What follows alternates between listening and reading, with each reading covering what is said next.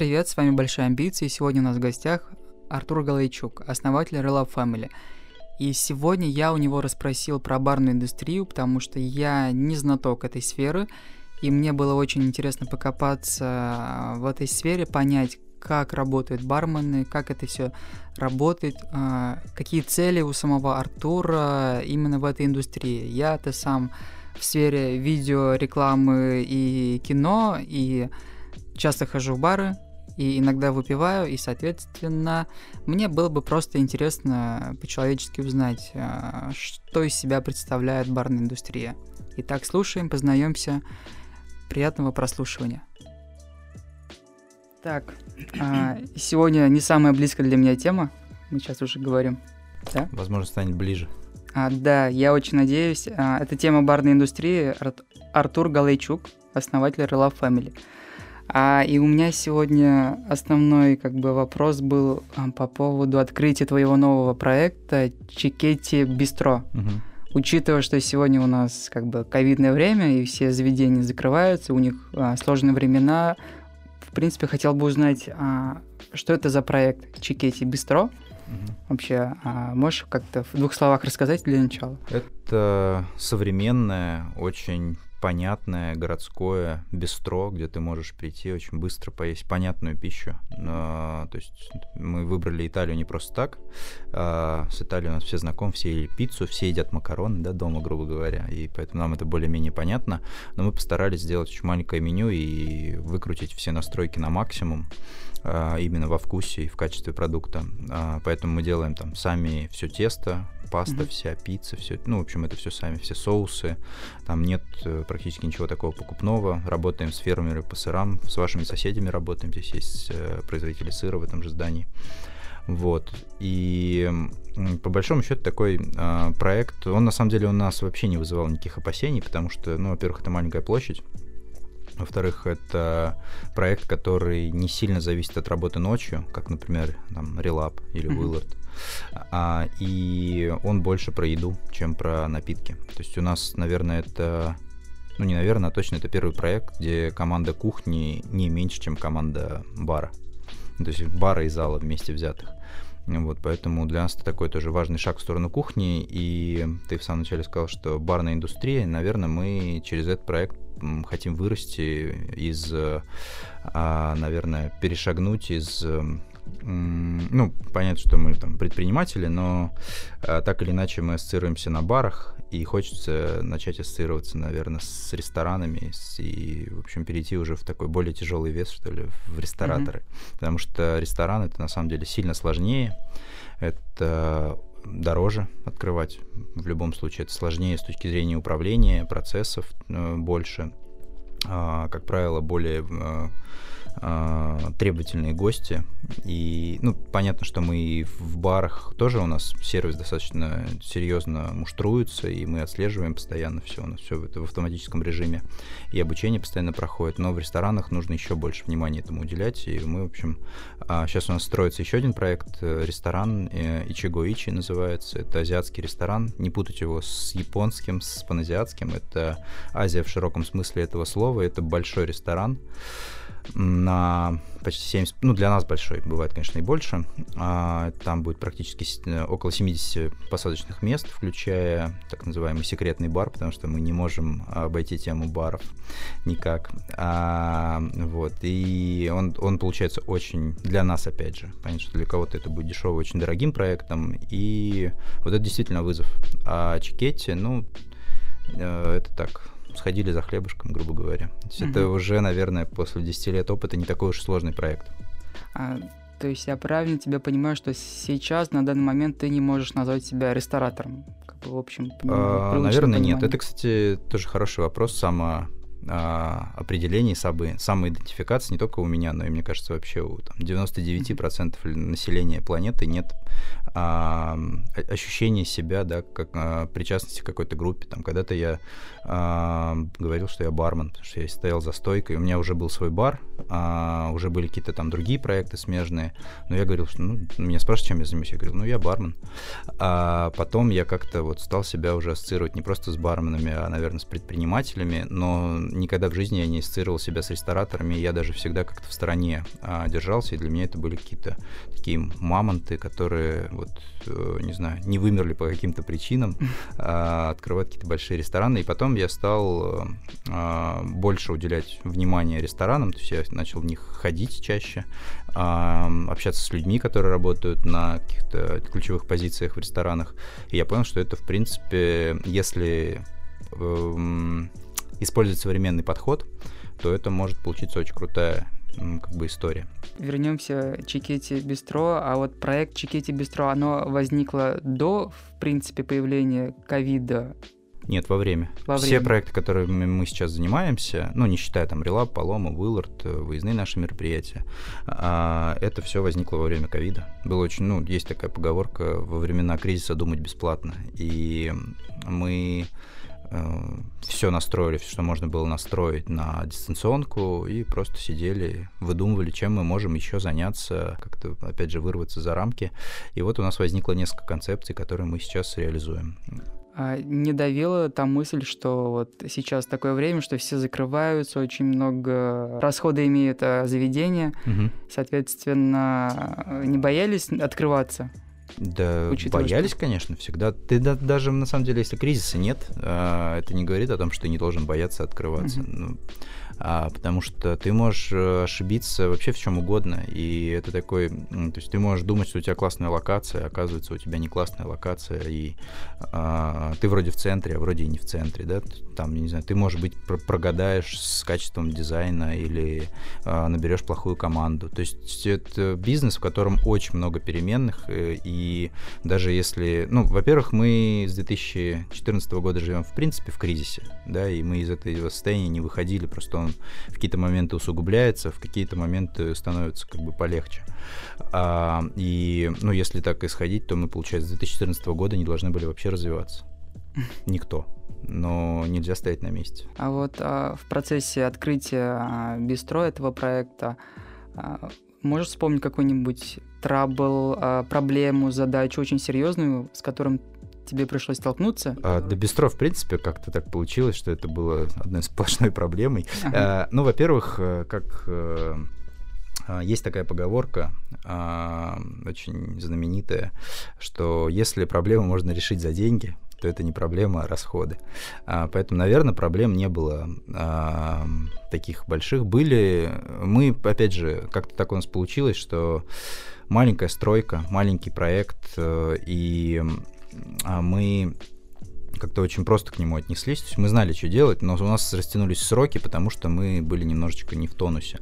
Вот, но мы в любом случае его открыли, он очень хорошо стартанул. Сейчас все очень сильно дорожает, и мы не могли некоторые вещи подумать, что они настолько могут подорожать. Ну, то есть там те же материалы, какие там дерево, металл, а, ну, просто могут там на 50-100% взлететь там за какой-то период, могли взлететь. И мы это, ну, и так как эта стройка была маленькая, мы это не так сильно почувствовали. Но сейчас мы строим ресторан, и это прям в каждой строчке расходов, ну, мы везде понимаем, что везде все подскочило, а мы закладывали совершенно другие бюджеты, когда придумывали этот проект. Ну, Вот, поэтому, ну, опять же, это не проблема, это дополнительные расходы, и, ну, которые там где-то нужно искать инвестирование. Понял. А в плане инвестирования, а какие, например, может, методы у тебя есть э, поиска инвестиций для открытия общепита? А, на самом мы никогда в жизни до этого года не пользовались чужими деньгами, кроме банков, а, и то это было нечасто. И в этом году мы позвали партнеров, а, инвесторов в проект, и без строя ресторан строим с ними, потому что это большие проекты на там, десятки миллионов рублей, и ну, мы понимали изначально, что мы, нам интересно сделать самим, но мы не потянем такую сумму. Вот поэтому мы а, часть инвестиций привлекли. Но по большому счету, опять же, я думаю, что здесь больше на имя и репутацию идут. То есть, если вы только-только начинаете, то вариантов ими- с именем и репутацией немного.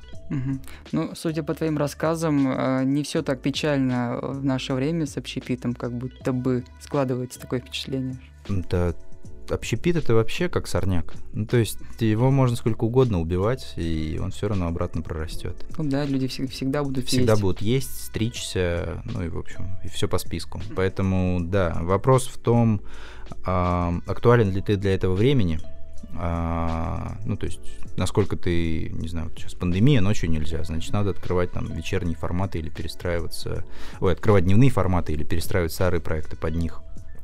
А, какие-то потоки людей меняются, да, мы были до 2019 года, у нас наш флагманский бар Марилаб был на Чистопольской, но потоки людей поменялись, люди начали тусоваться в центре, и им было влом доезжать до нас, и поэтому мы поняли, что нам нужно двигаться в центр к этим потокам людей. И в общем, нам повезло с поиском помещения. И вот мы уже с 2019 года на Баум на 9А, прям в самом центре. И это было самым верным решением вообще. И а новый ресторан, о котором ты говорил, он тоже будет находиться рядом с Он прямо над Релабом. Ага. То есть это все в одном здании, Релаб, Палома, Ичигоичи и Бистро, все будет в одном здании. И больше того, мы еще, у нас есть одно направление, а, мы его там, пока не упаковали в бренд, но между собой это называется заготовочный цех, он находится прямо под Релабом. Угу. Там помещение 400 квадратов, и мы там потихонечку там, осваиваем а, эти квадратные метры и разворачиваем там большие производства для наших как раз проектов и для а, сторонних проектов других ресторанов, кафе. Это так задумано специально, что все находится в одном месте. Так получилось. Так получилось. У здания сменился собственник, полностью все mm-hmm. здание было выкуплено э, другой компанией, и ну как-то, а, видимо, они узнали о нас, пришли познакомиться, и, ну, по энергетике сошлись, и они вот предложили помещение, и мы поняли, что как бы мы можем их потянуть, mm-hmm. и это как раз... А, то есть э, мы концепции, когда задумывали, мы не думали, где это должно быть. Но если у тебя в голове есть ряд каких-то концепций, да, у меня там, я постоянно все записываю, у меня есть заметка с названиями, с концепциями, что можно сделать. И ты, когда видишь помещение, ты понимаешь, о, вот же, вот mm-hmm. это помещение подходит под эту концепцию, надо, надо, надо посчитать, подумать. И вот нам предложили помещение, и как бы эти два, два помещения сложились в эти концепции. Да, просто, э, возможно, складывается такое тогда визуальное впечатление про центр Казани, что это будет такой барный кластер. Ну. А он уже складывается как барный кластер. Это, это неизбежно, опять же, потому что если мы посмотрим на развитые туристические города, угу. любые вообще там Барселона, Стамбул, Нью-Йорк. Э, везде есть какие-то улицы, где есть э, много баров и ресторанов, где народ тусуется. И это нормально, норма жизни, потому что люди приезжают, они, хотят, они не хотят ездить в спальнике. Они хотят, туристы хотят тусоваться в центре, где красиво, классно, современно, а, с такими же, как и они. Поэтому профсоюзная 100% будет продолжать развиваться. Там еще много, на самом деле, помещений, которых, которые можно отреставрировать а, и в которые можно заселить. Не только барами, ресторанами, чем угодно, какими-то современными пространствами.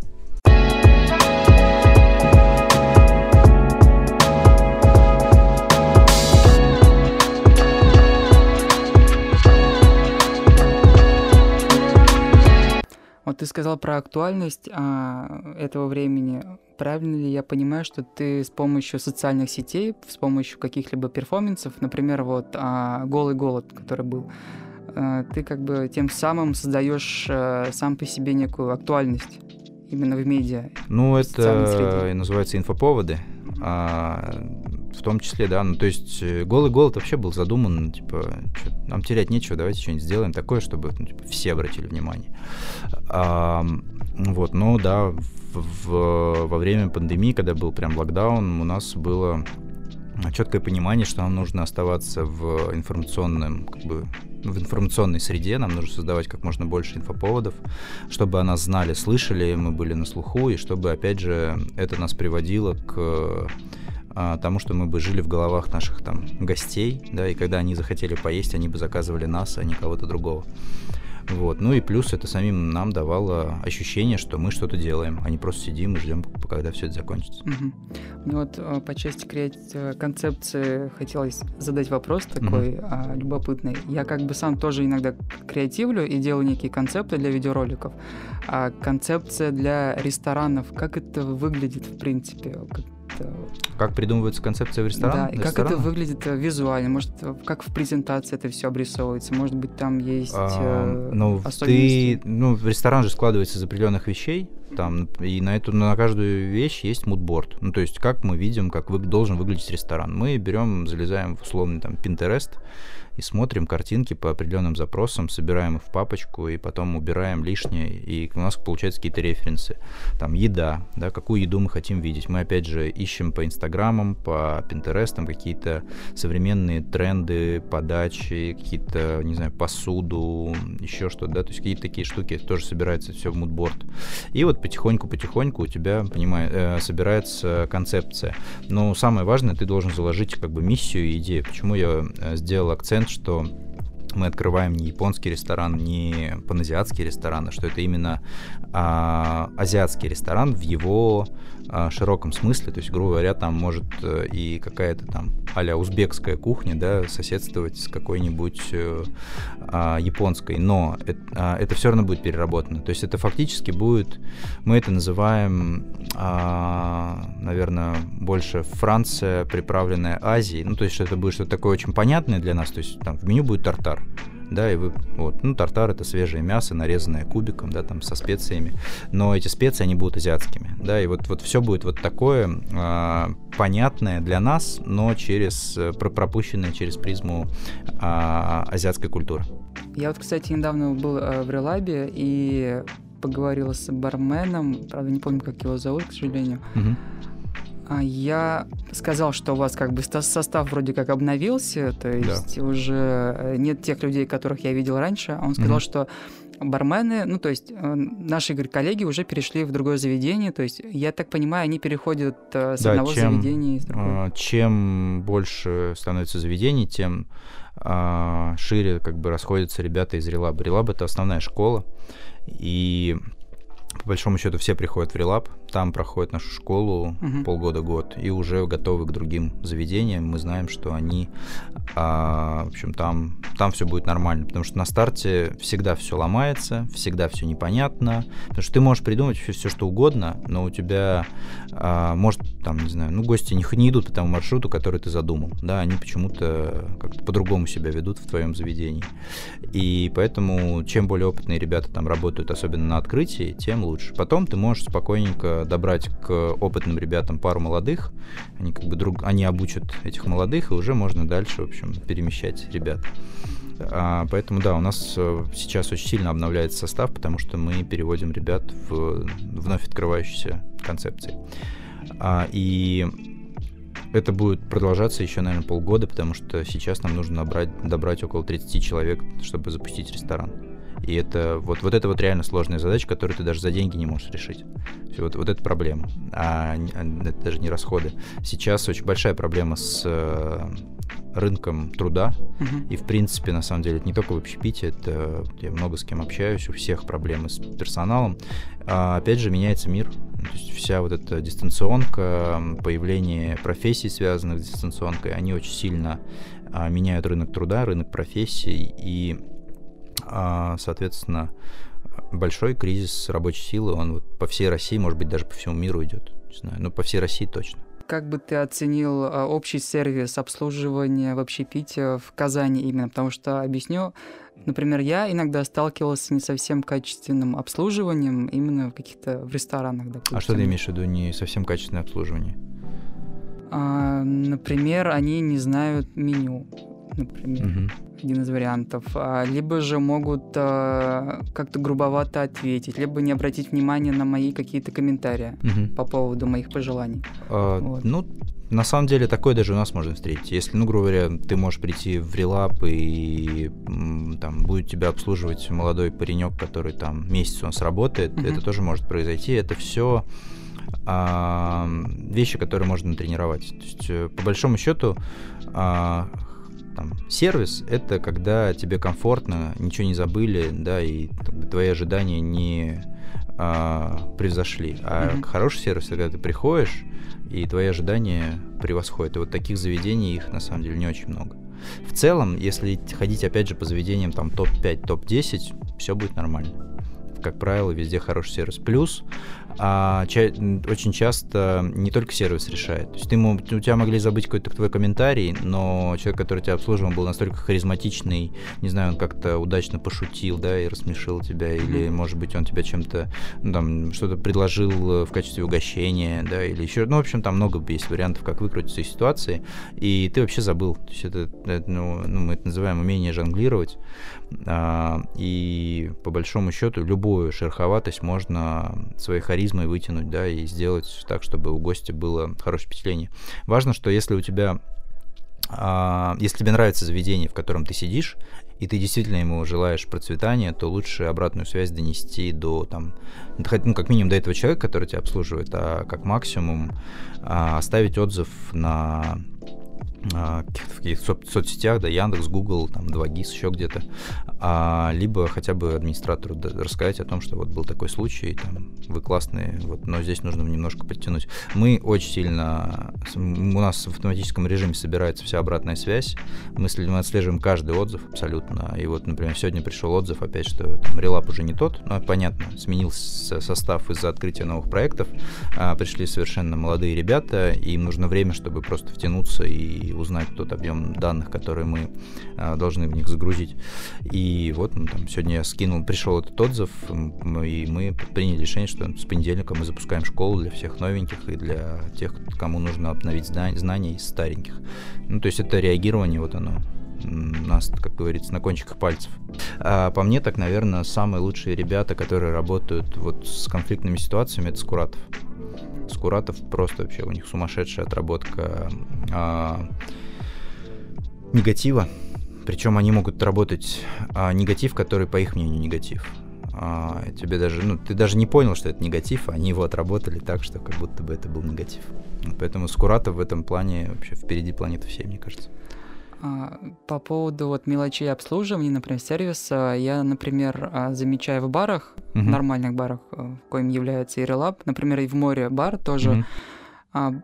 есть э, бармен, который встречает именно гостя, uh-huh. Хост. хостес, да, и, соответственно, он провожает в бар.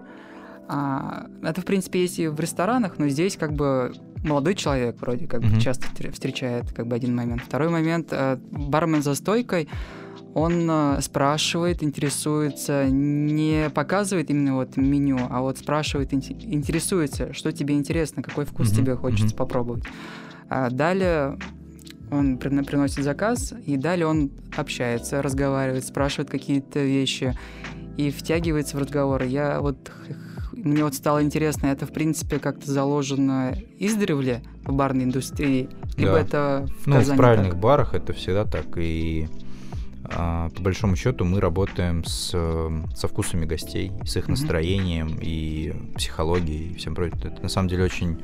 У нас есть целая лекция на почти три часа о том, как, как это все работает, как работает восприятие вкуса, а, как работать с гостем. И, а, в общем, самое важное умение бармена, а именно с точки зрения приготовления напитков, это правильно считать гостя, правильно понять, что, что хочет гость, и предложить ему именно тот напиток, какой он хочет. Но опять же, есть разные типы баров. Есть бары, где не готовят ничего, кроме как по меню, потому что у них какое-нибудь супер космическое меню да, и они там его прям а, довели до идеала, и вот им нужно, это как, не знаю, как мишленовский ресторан, где у тебя все сетами, нельзя ничего там, а, шаг влево, шаг вправо, все вот как придумано, так и должно подаваться. Здесь то же самое, такие бары тоже бывают. Поэтому а, зависит от концепции, но чаще всего в Казани мы встречаем сервис. Ну, опять же, школа... Изначально в Казани одна школа, да, это наша, и большинство баров, которые а, сейчас существуют, они работают примерно по схожей схеме. Вот. А мы никогда в жизни, для меня было скучным, на самом деле, занятием составлять коктейльные карты, и мне было интереснее как раз-таки а, прокачиваться в том, что ты можешь без коктейльной карты сделать так, что гость просто там писается от того, что он пьет, да, что ему очень сильно это нравится. А, вот, и мы это закладываем в обучении а, наших ребят.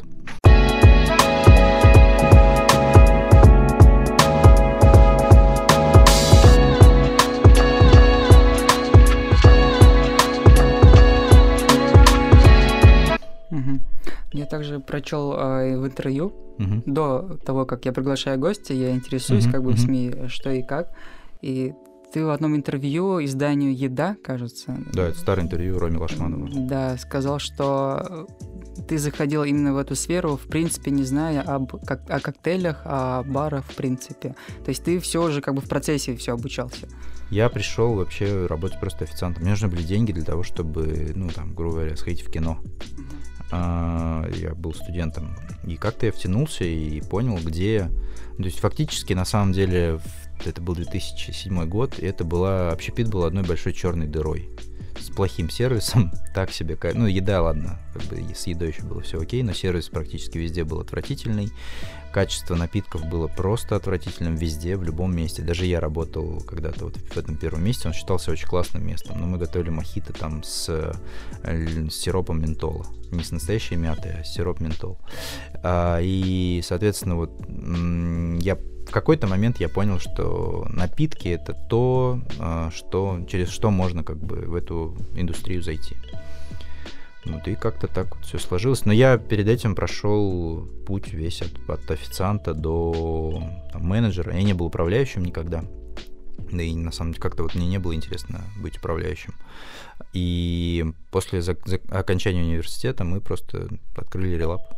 И опять же, к Релабу мы пришли через э, размышления о том, что было бы проще запустить нам и что было бы нам самим интересней.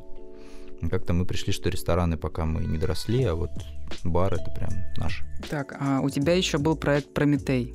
Да, в 2017 году мы его открывали. Он проработал mm-hmm. 2019.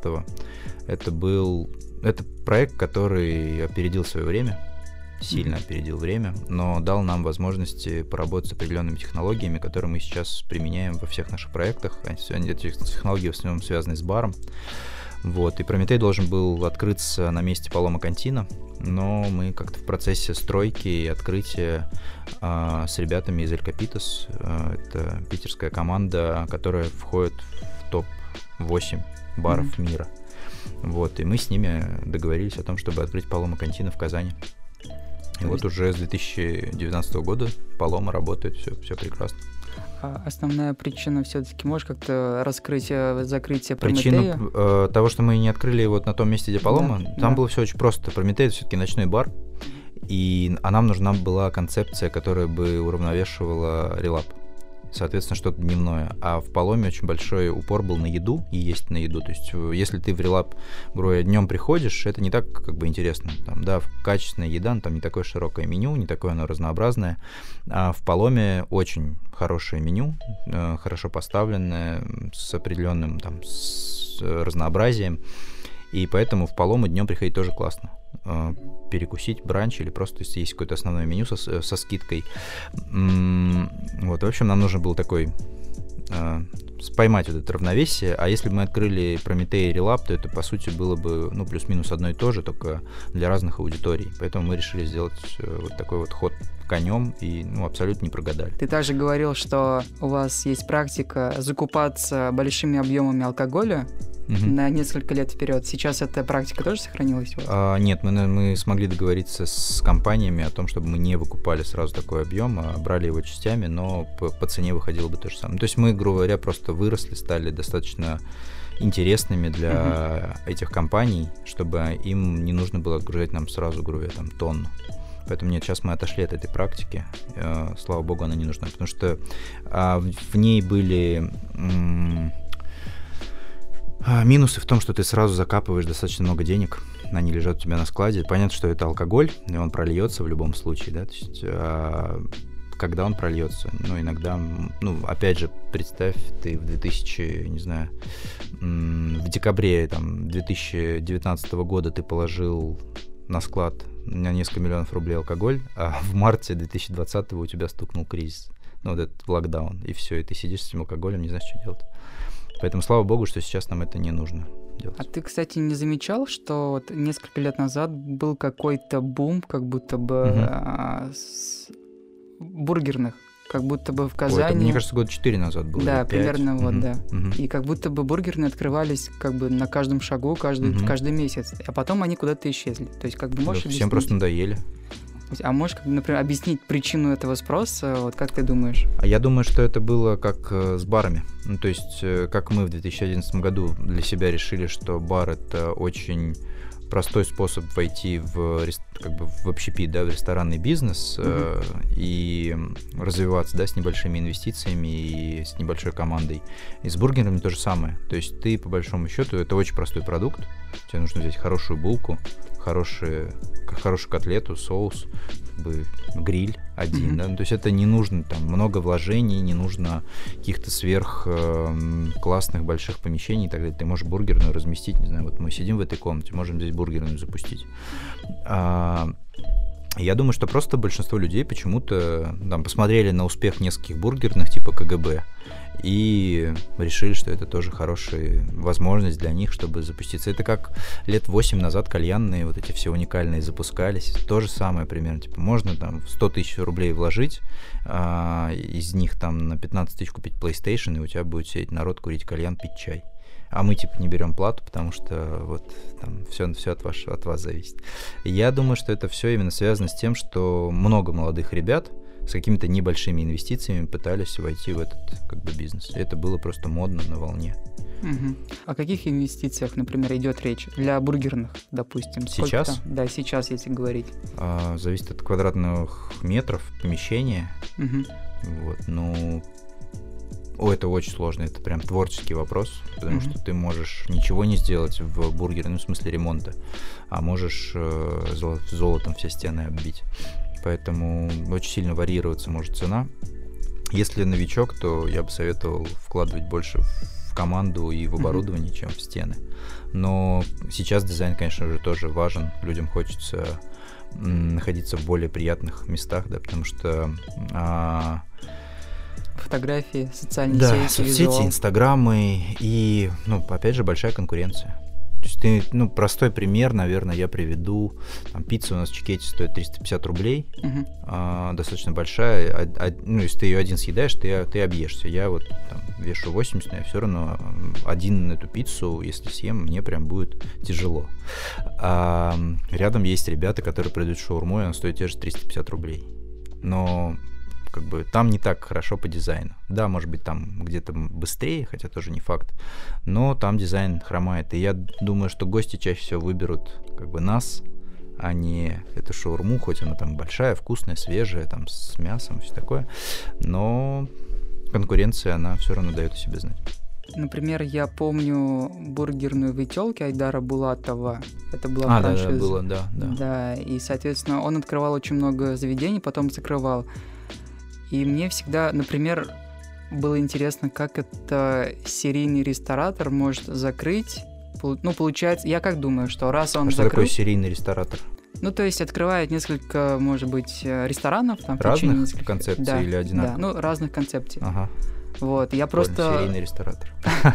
Нет, я просто думаю, как логически. Раз он э, закрыл один ресторан, получается, у него были какие-то убытки. Соответственно, как, от, как, откуда он взял инвестиции, чтобы, например, открыть новый ресторан? Допустим. Ну, да. если... Я не знал, кому принадлежит, принадлежали зателки, но если ты говоришь, что это Айдар Булатов, то ну, у них есть другие бизнесы, есть э, другие заведения, которые, наверное, нагенерили им а, прибыли, чтобы открывать другие места. Надо же бэкграунд смотреть. То есть э, ты можешь а у кого-то, не знаю, в кармане лежит денег э, столько, что можно открыть 10 этих бургерных и закрыть 10 бургерных, еще останутся деньги. Ну, кстати, вы в Ителке, оно принадлежит Сергею Минаеву, это была франшиза. Я... Ага. И... Да, наверное. Я не, очень, я не фанат бургеров, uh-huh. вот, если честно, поэтому я, я там и не был ни разу. Вот. Э, да и в бургерные как концепцию отдельную я тоже не сильно верю. Вот ребята из КГБ молодцы, они прям красавчики, но это пример того, как а, инсайдеры, так называемые, то есть люди, которые выросли в этой профессии, которые знают абсолютно все доскональные процессы и там, в сервисе, и в, в приготовлении, и в доставке, насколько хорошо они делают этот продукт. И это, наверное, единственное вот из таких бургерных, которую я мог бы там посоветовать кому-то. Ну и есть еще классные бургерные, типа там фарша в Меге, а, новиковских. Но там технологии, стандарты. Угу. Это вообще космический другой уровень.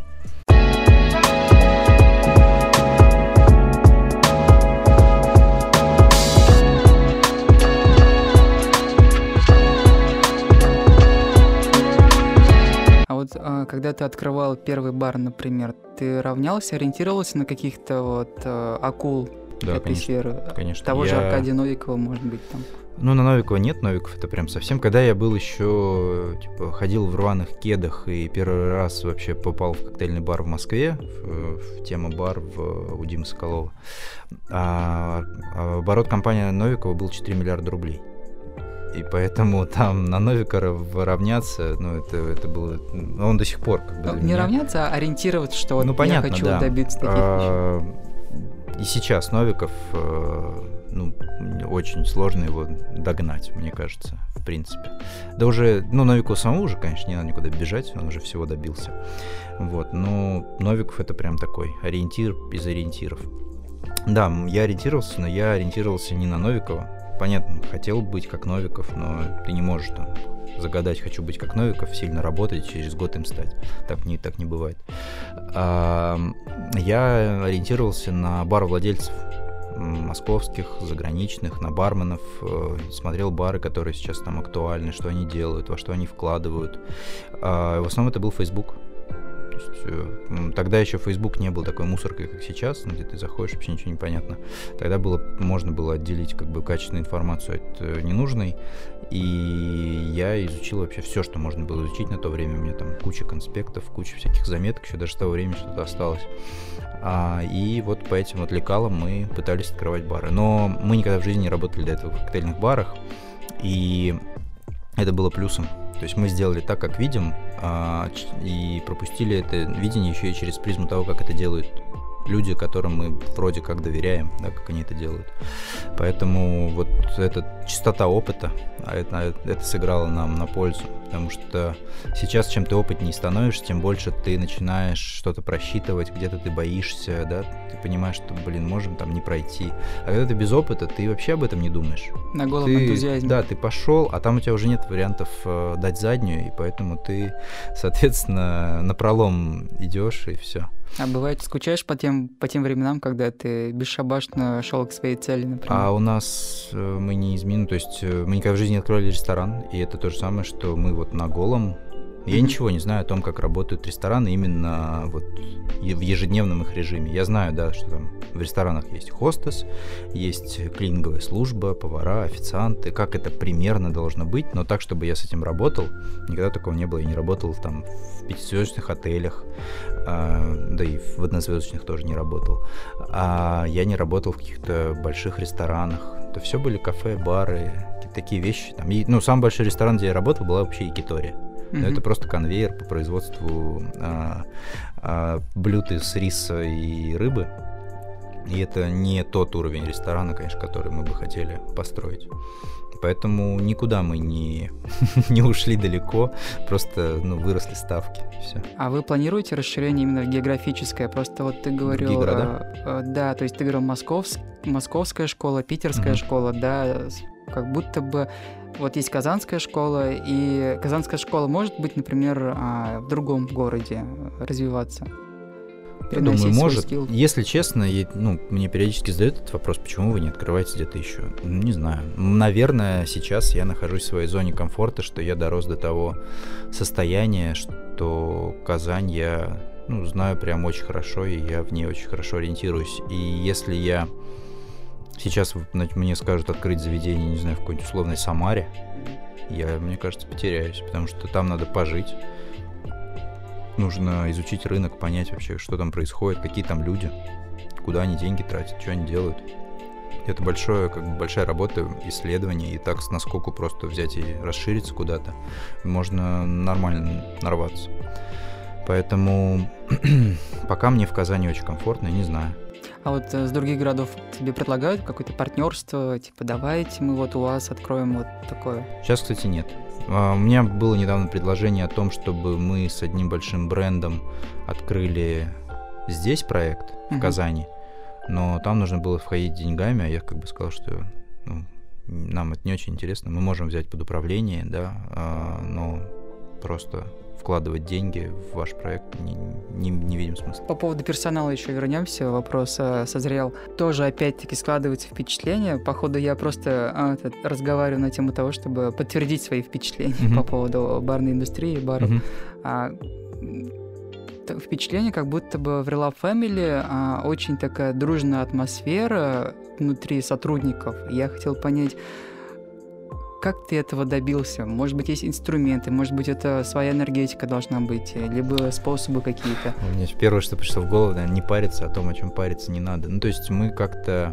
У нас, во-первых, нет иерархии какой-то прям жесткой. Uh-huh. А, Потому что, ну, люди, с которыми, которые у меня работают, они работают по много лет, как правило. У меня есть ребята, которые 10 лет работают, и 8, и 7.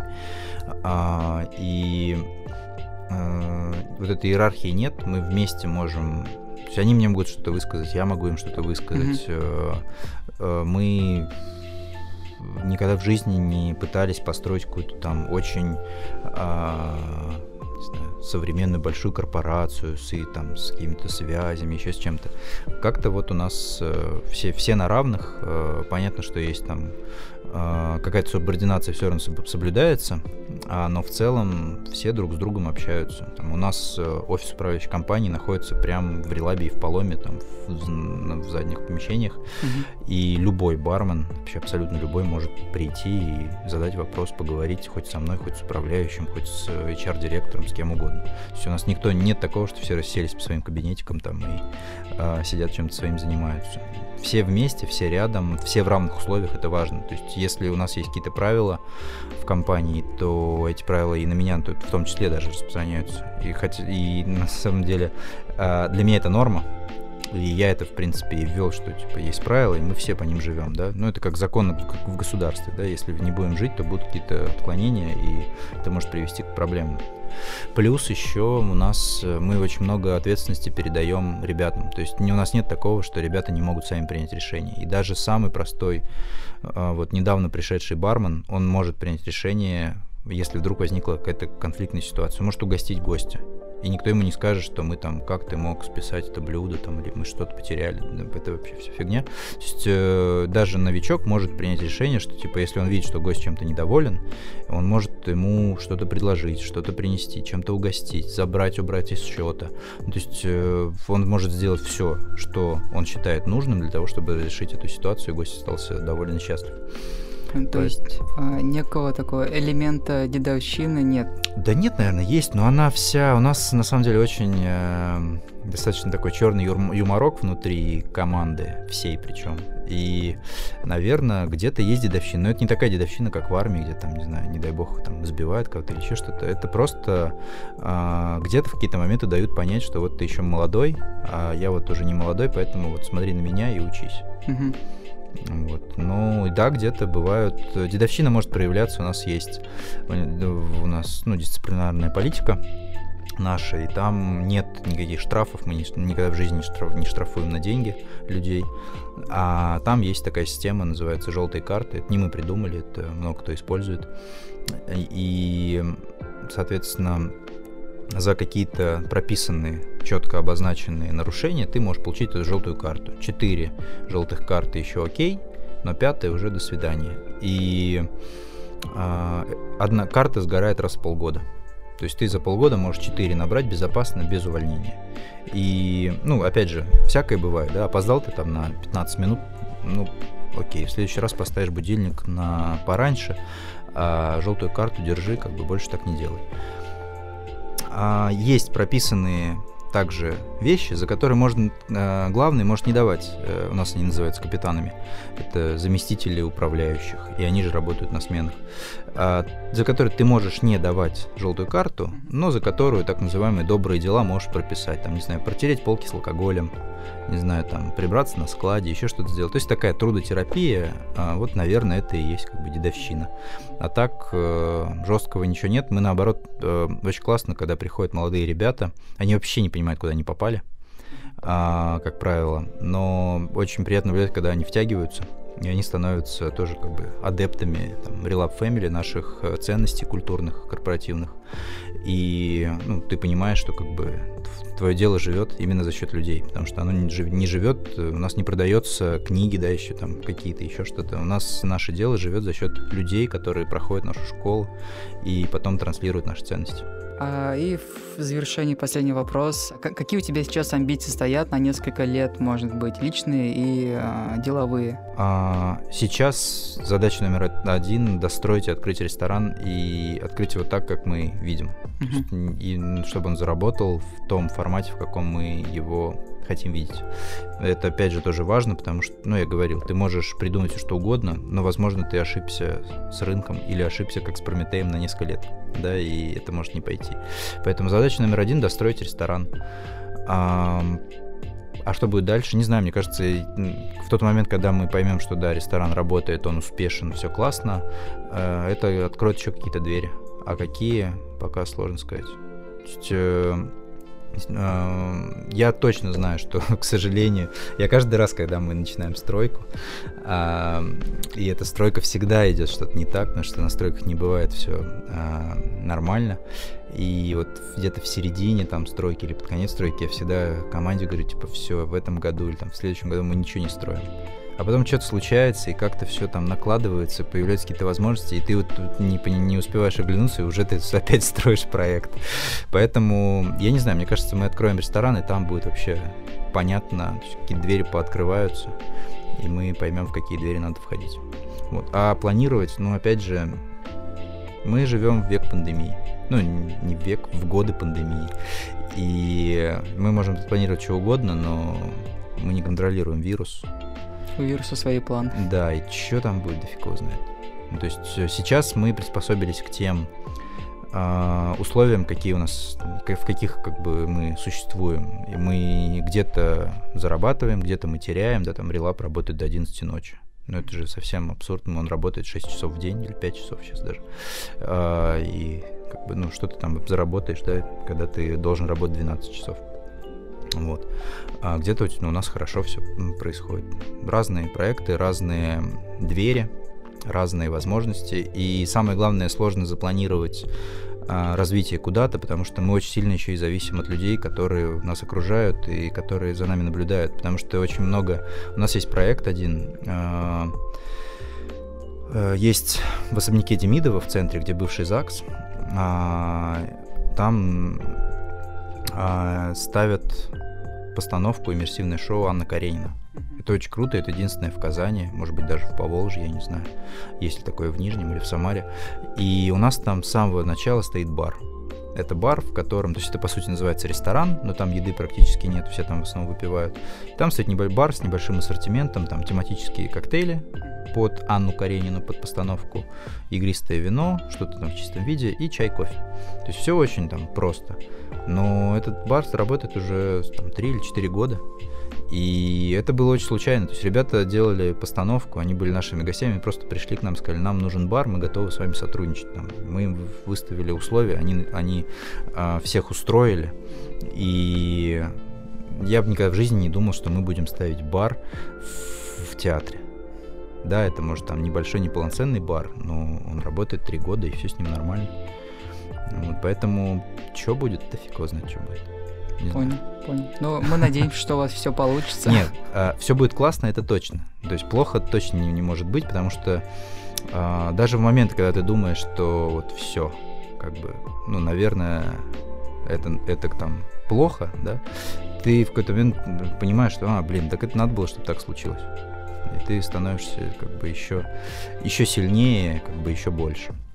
У меня всегда так происходило, и всегда в моменты, когда я думал, что, ну, блин, все, мы сейчас вот еще чуть-чуть, и мы начнем все с нуля, в какой-то момент все как-то перезапускалось и э, начинало работать с большей силой. И опять же открывались двери, какие-то какие предложения приходили, еще что-то. Вот, поэтому э, точно будет все хорошо. Вот. Но планировать, наверное, опять же, все бизнес-тренеры скажут, что это неправильно, но я считаю, что нужно а, наоборот уметь очень хорошо плыть не против течения, да, а именно встраиваться в течение и а, да, и, в общем, быть, э, быть водой, грубо говоря, как я это называю, да, что там, не нервничаем, мы вода. Все, сейчас что-то что происходит, мы просто подстраиваемся и тут течем туда, куда нам нужно течь. Да. Очень интересная философия, я его запомню для себя.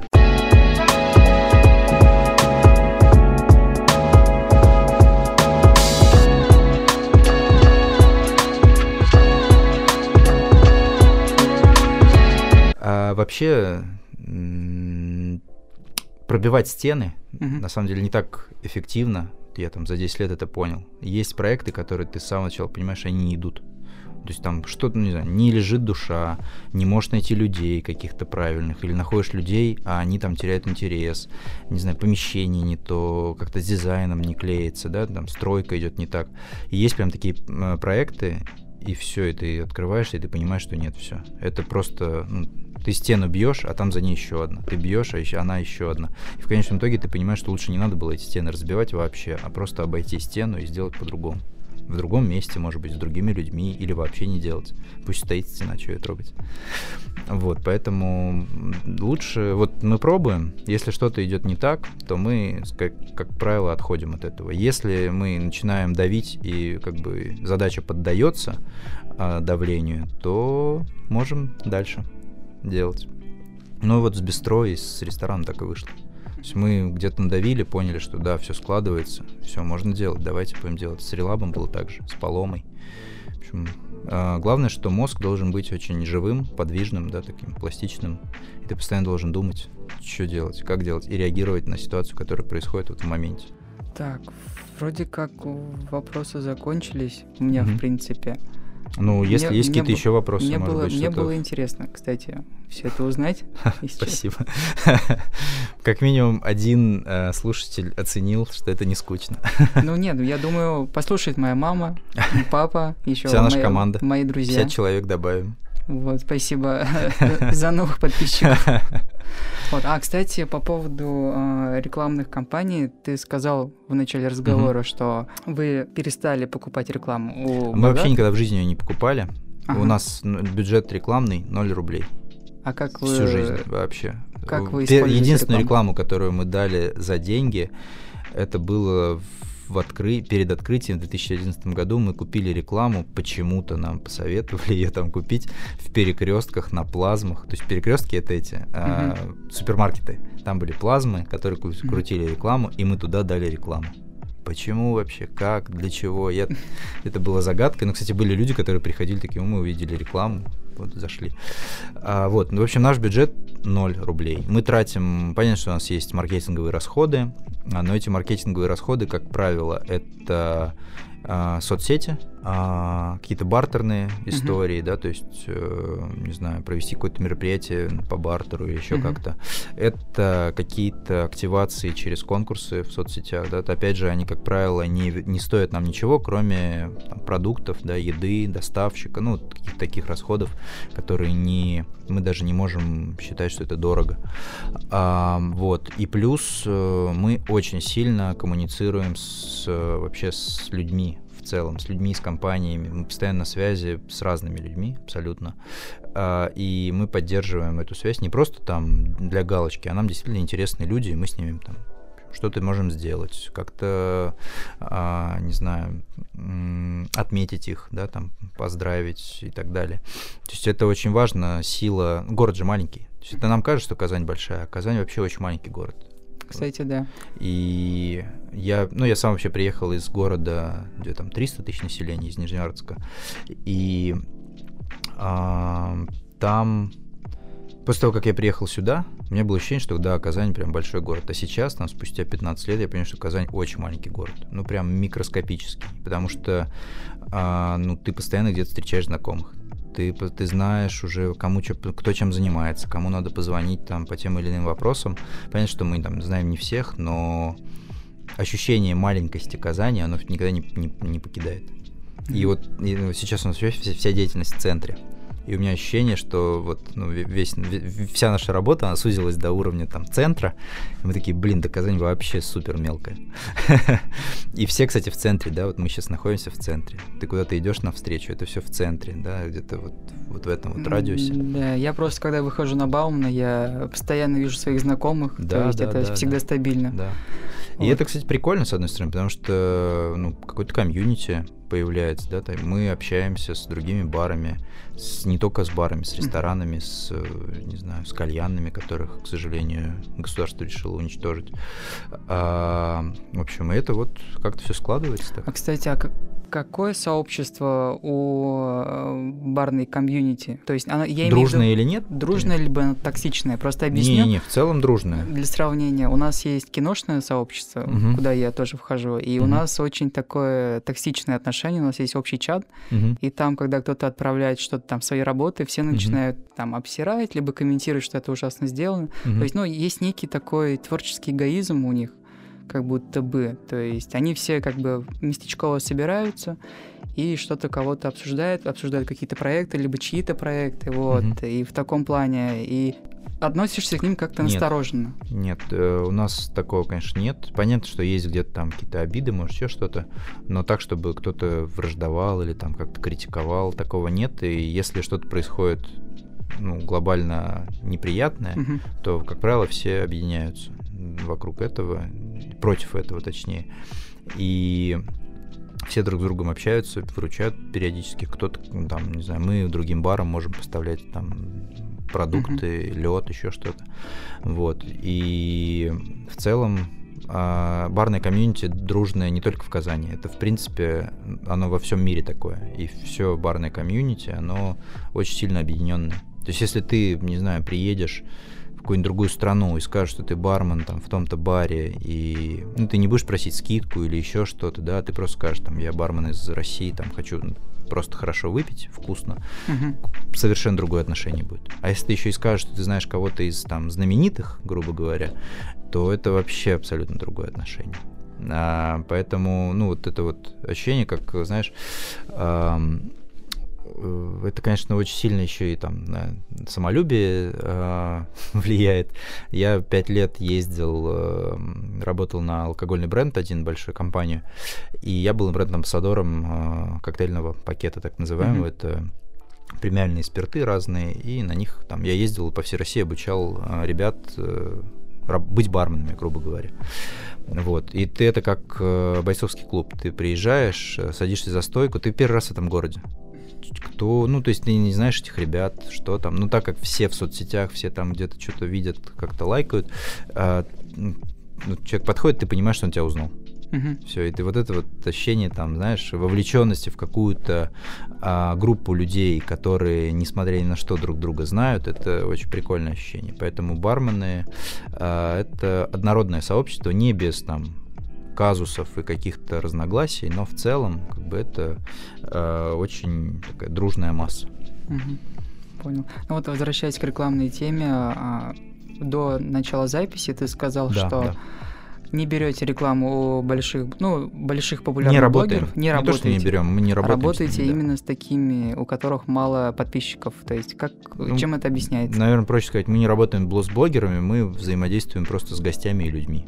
Угу. Потому что блогеры, как правило, ну, чаще всего, особенно в Казани, это накрученные подписчики. Ну, потому что есть блогеры, за которыми мы следим очень много, даже по несколько лет, и у них не меняется количество подписчиков. Этого не может быть. Ну, то есть, если ты что-то делаешь круто, uh-huh. интересно и вовлекаешь людей, у тебя все равно будут расти подписчики.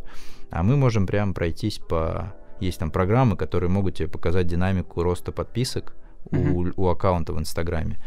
И мы можем взять, просто загнать там топ-10, и у половины из них будет одинаковое количество подписчиков в, за все это время. Как бы, плюс можно вручную себя пролистать, кто на них подписан, да.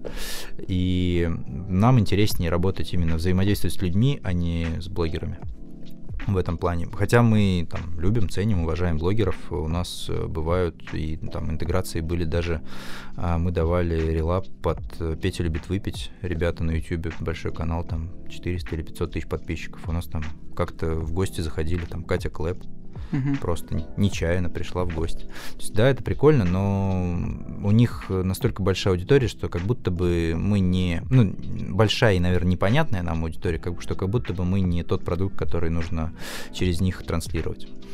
Поэтому мы больше работаем с просто нашими гостями, которым мы нравимся. Угу. Понял. И, кстати, вопрос. Э, у меня так э, местечково созревает вопросы. Я давай, давай, давай, конечно. Твои ответы. И заметил, что у твоих э, барменов mm-hmm. стоит, например, имя, а, нижнее подчеркивание и Relap Family, да. там, Relap. Это mm-hmm. какое-то, не знаю, корпоративная просьба в кавычках? Это правило.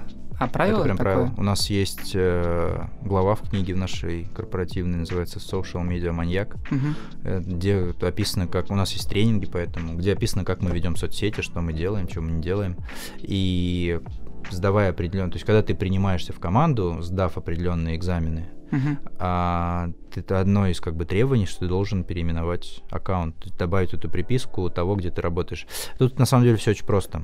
А, допустим, ты а, собрался в гости к нам, ты у нас не был ни разу, и вбиваешь в Инстаграме релап. Мгм. И у тебя на запрос релап вылазит не только релап, но еще и люди, которые там работают. И ты, например, ты написал в официальный аккаунт релаба что-то, Мгм. а ребята, так как там миллион сообщений в директе, ну, пропустили, такое бывает. А ты можешь написать просто любому человеку, у которого, у которого есть приписка релап, и он тебе ответит намного быстрее, и там, не знаю, может забронировать столик, может у тебя какой-то другой вопрос, может быть реклама, ну, опять же, там, кто-то пишет с какими-то предложениями о сотрудничестве, и и это делается именно для этого. Плюс это привлекает внимание. То есть, когда мы открываем новый проект, мы всегда делаем приписку а, этого проекта, чтобы, ну, опять же, было ощущение, что что-то новое замелькало. Логотип, приписка. Вот, поэтому это тоже сила Инстаграма. М- Мелкая деталь, но она работает. Этому научили нас ребята из, э, опять же, Алькапитас. Алькапитес это Это вот с кем мы Палома Кантина, да, партнеры наши, друзья Понятно. из Питера. Получается, если бармен, который работал в Релабе, переходит там в Палому, например, да, он меняет подпись на Палома Кантина. А как они относятся? Ну, это же все-таки личный Инстаграм, то есть как они А относятся это наше правило. Если вещам? ты с этим не согласен, то, к сожалению, мы не подходим друг к другу, и Мгм. мы не можем работать. Ну, вместе. э, судя по тому, какой, какая у вас там дружная атмосфера, то Но чаще всего это не имеет никаких сложностей, потому что Да, люди, вот. э, которые к нам приходят э, работать, они не ведут Инстаграм. Ну, то есть это не какой-то их там бизнес-аккаунт, где они там зарабатывают на интеграциях и всем прочем. Это просто их личный аккаунт, и они могут себе позволить а, сделать эту приписку. Для них это не, ничего, ничего такого сверхвыдающегося. У нас были ребята, которые говорили, типа, это мой личный аккаунт, и там я ничего делать не буду. Мы говорим, ну, окей, мы никого не заставляем, у нас тут вообще все очень просто, не нравится. Ну, то есть, если человек не может, по нашему мнению, выполнить такую простую просьбу, то когда до чего-то серьезного дела дойдет, он просто сольется. И это, на это ненадежный человек для нас. Может быть, он в других вещах надежный, но для нас он ненадежный. Мгм. интересная позиция. Ну, это же нормально, то есть ты же, я не знаю, там, ус- условно говоря, если выкрутить на максимум какая-нибудь там звукозаписывающая или там а, киношная студия, где был какой-нибудь там мету скандал, да, там Мгм. кто-то пойдет к ним работать, потому что, ну, как бы, ну, было и было, а кто-то скажет, да там этот, не знаю, продюсер там всех э, харасит просто направо и налево, я с такими не работаю. Люди, мы, мы сейчас живем во времени, когда мы можем выбирать людей, с кем нам Мгм. прикольно и с кем мы хотим развиваться. И поэтому, если ну, что-то вызывает сомнения, никогда в жизни мы с этими людьми не сходимся. И у нас есть, а, там, 10 лет у нас есть э, так называемые проверочные смены. Их, как правило, две. Это смена, на которой наша команда смотрит на ребят, которые пришли, а ребята смотрят на них. То есть они работают там как стажеры, выполняют какие-то мелкие там простые задачи, не знаю, там, посуда, еще что-то. А, но по большому счету эти смены нужны, чтобы посмотреть на человека, как он вообще себя ведет в команде, Мгм. ну, там, на что он, как он реагирует на какие-то вещи, да, а, как он с гостями общается, там какие-то простые вещи, опять же, вопросы. И после этих двух дней команда принимает решение, брать этого человека или нет. То есть она голосует. За ней последний. Хоть этот человек проходит там кучу фильтров, собеседований, все равно команда, если скажет, что нет, как бы за эти два дня этот человек вообще показался очень там... Ну, мы явно не нашли общий язык, Мгм. то, как правило, этого человека не берут на смену. Ну, вообще, на работу. Вот, так что очень сложный отбор. Это тоже, кстати, минус, но с другой стороны, а, это позволяет нам... а, У нас текучка очень низкая. То есть у нас в среднем человек, если пришел, остался, прошел всю, все обучение, как бы все сдал и все нормально работает, как правило, он у нас а, 2-3 года отрабатывает минимум в среднем. И это очень хороший показатель для индустрии. И за эти 2-3 года вырастает просто суперпрофессионал, которого ну, в любом баре России как минимум могут забрать вообще с руками и ногами. Классная то, что ты так сделал, то, что получилось именно такую атмосферу выстроить, такую систему работы с, продю... с сотрудниками. Ну, система это работы это же всегда проекция руководителей. То есть бывают всякие невротики, которые, не знаю, с кучей комплексов, и они выстраивают там какие-то сложные системы а, с штрафами, еще с чем-то. У нас как-то все проще. То есть у нас, а, не знаю, ну, в общем, а, мы не паримся там, где не надо париться. И ну, это ни к чему хорошему не приведет. В общем, завершение философии релаба. Мы не паримся там, где не надо париться. Ну да, да. Но это не релаба, это моя, моя личная. И опять же, это я там прозрел в какой-то момент. Спасибо за Не спасибо время. за приглашение. Да.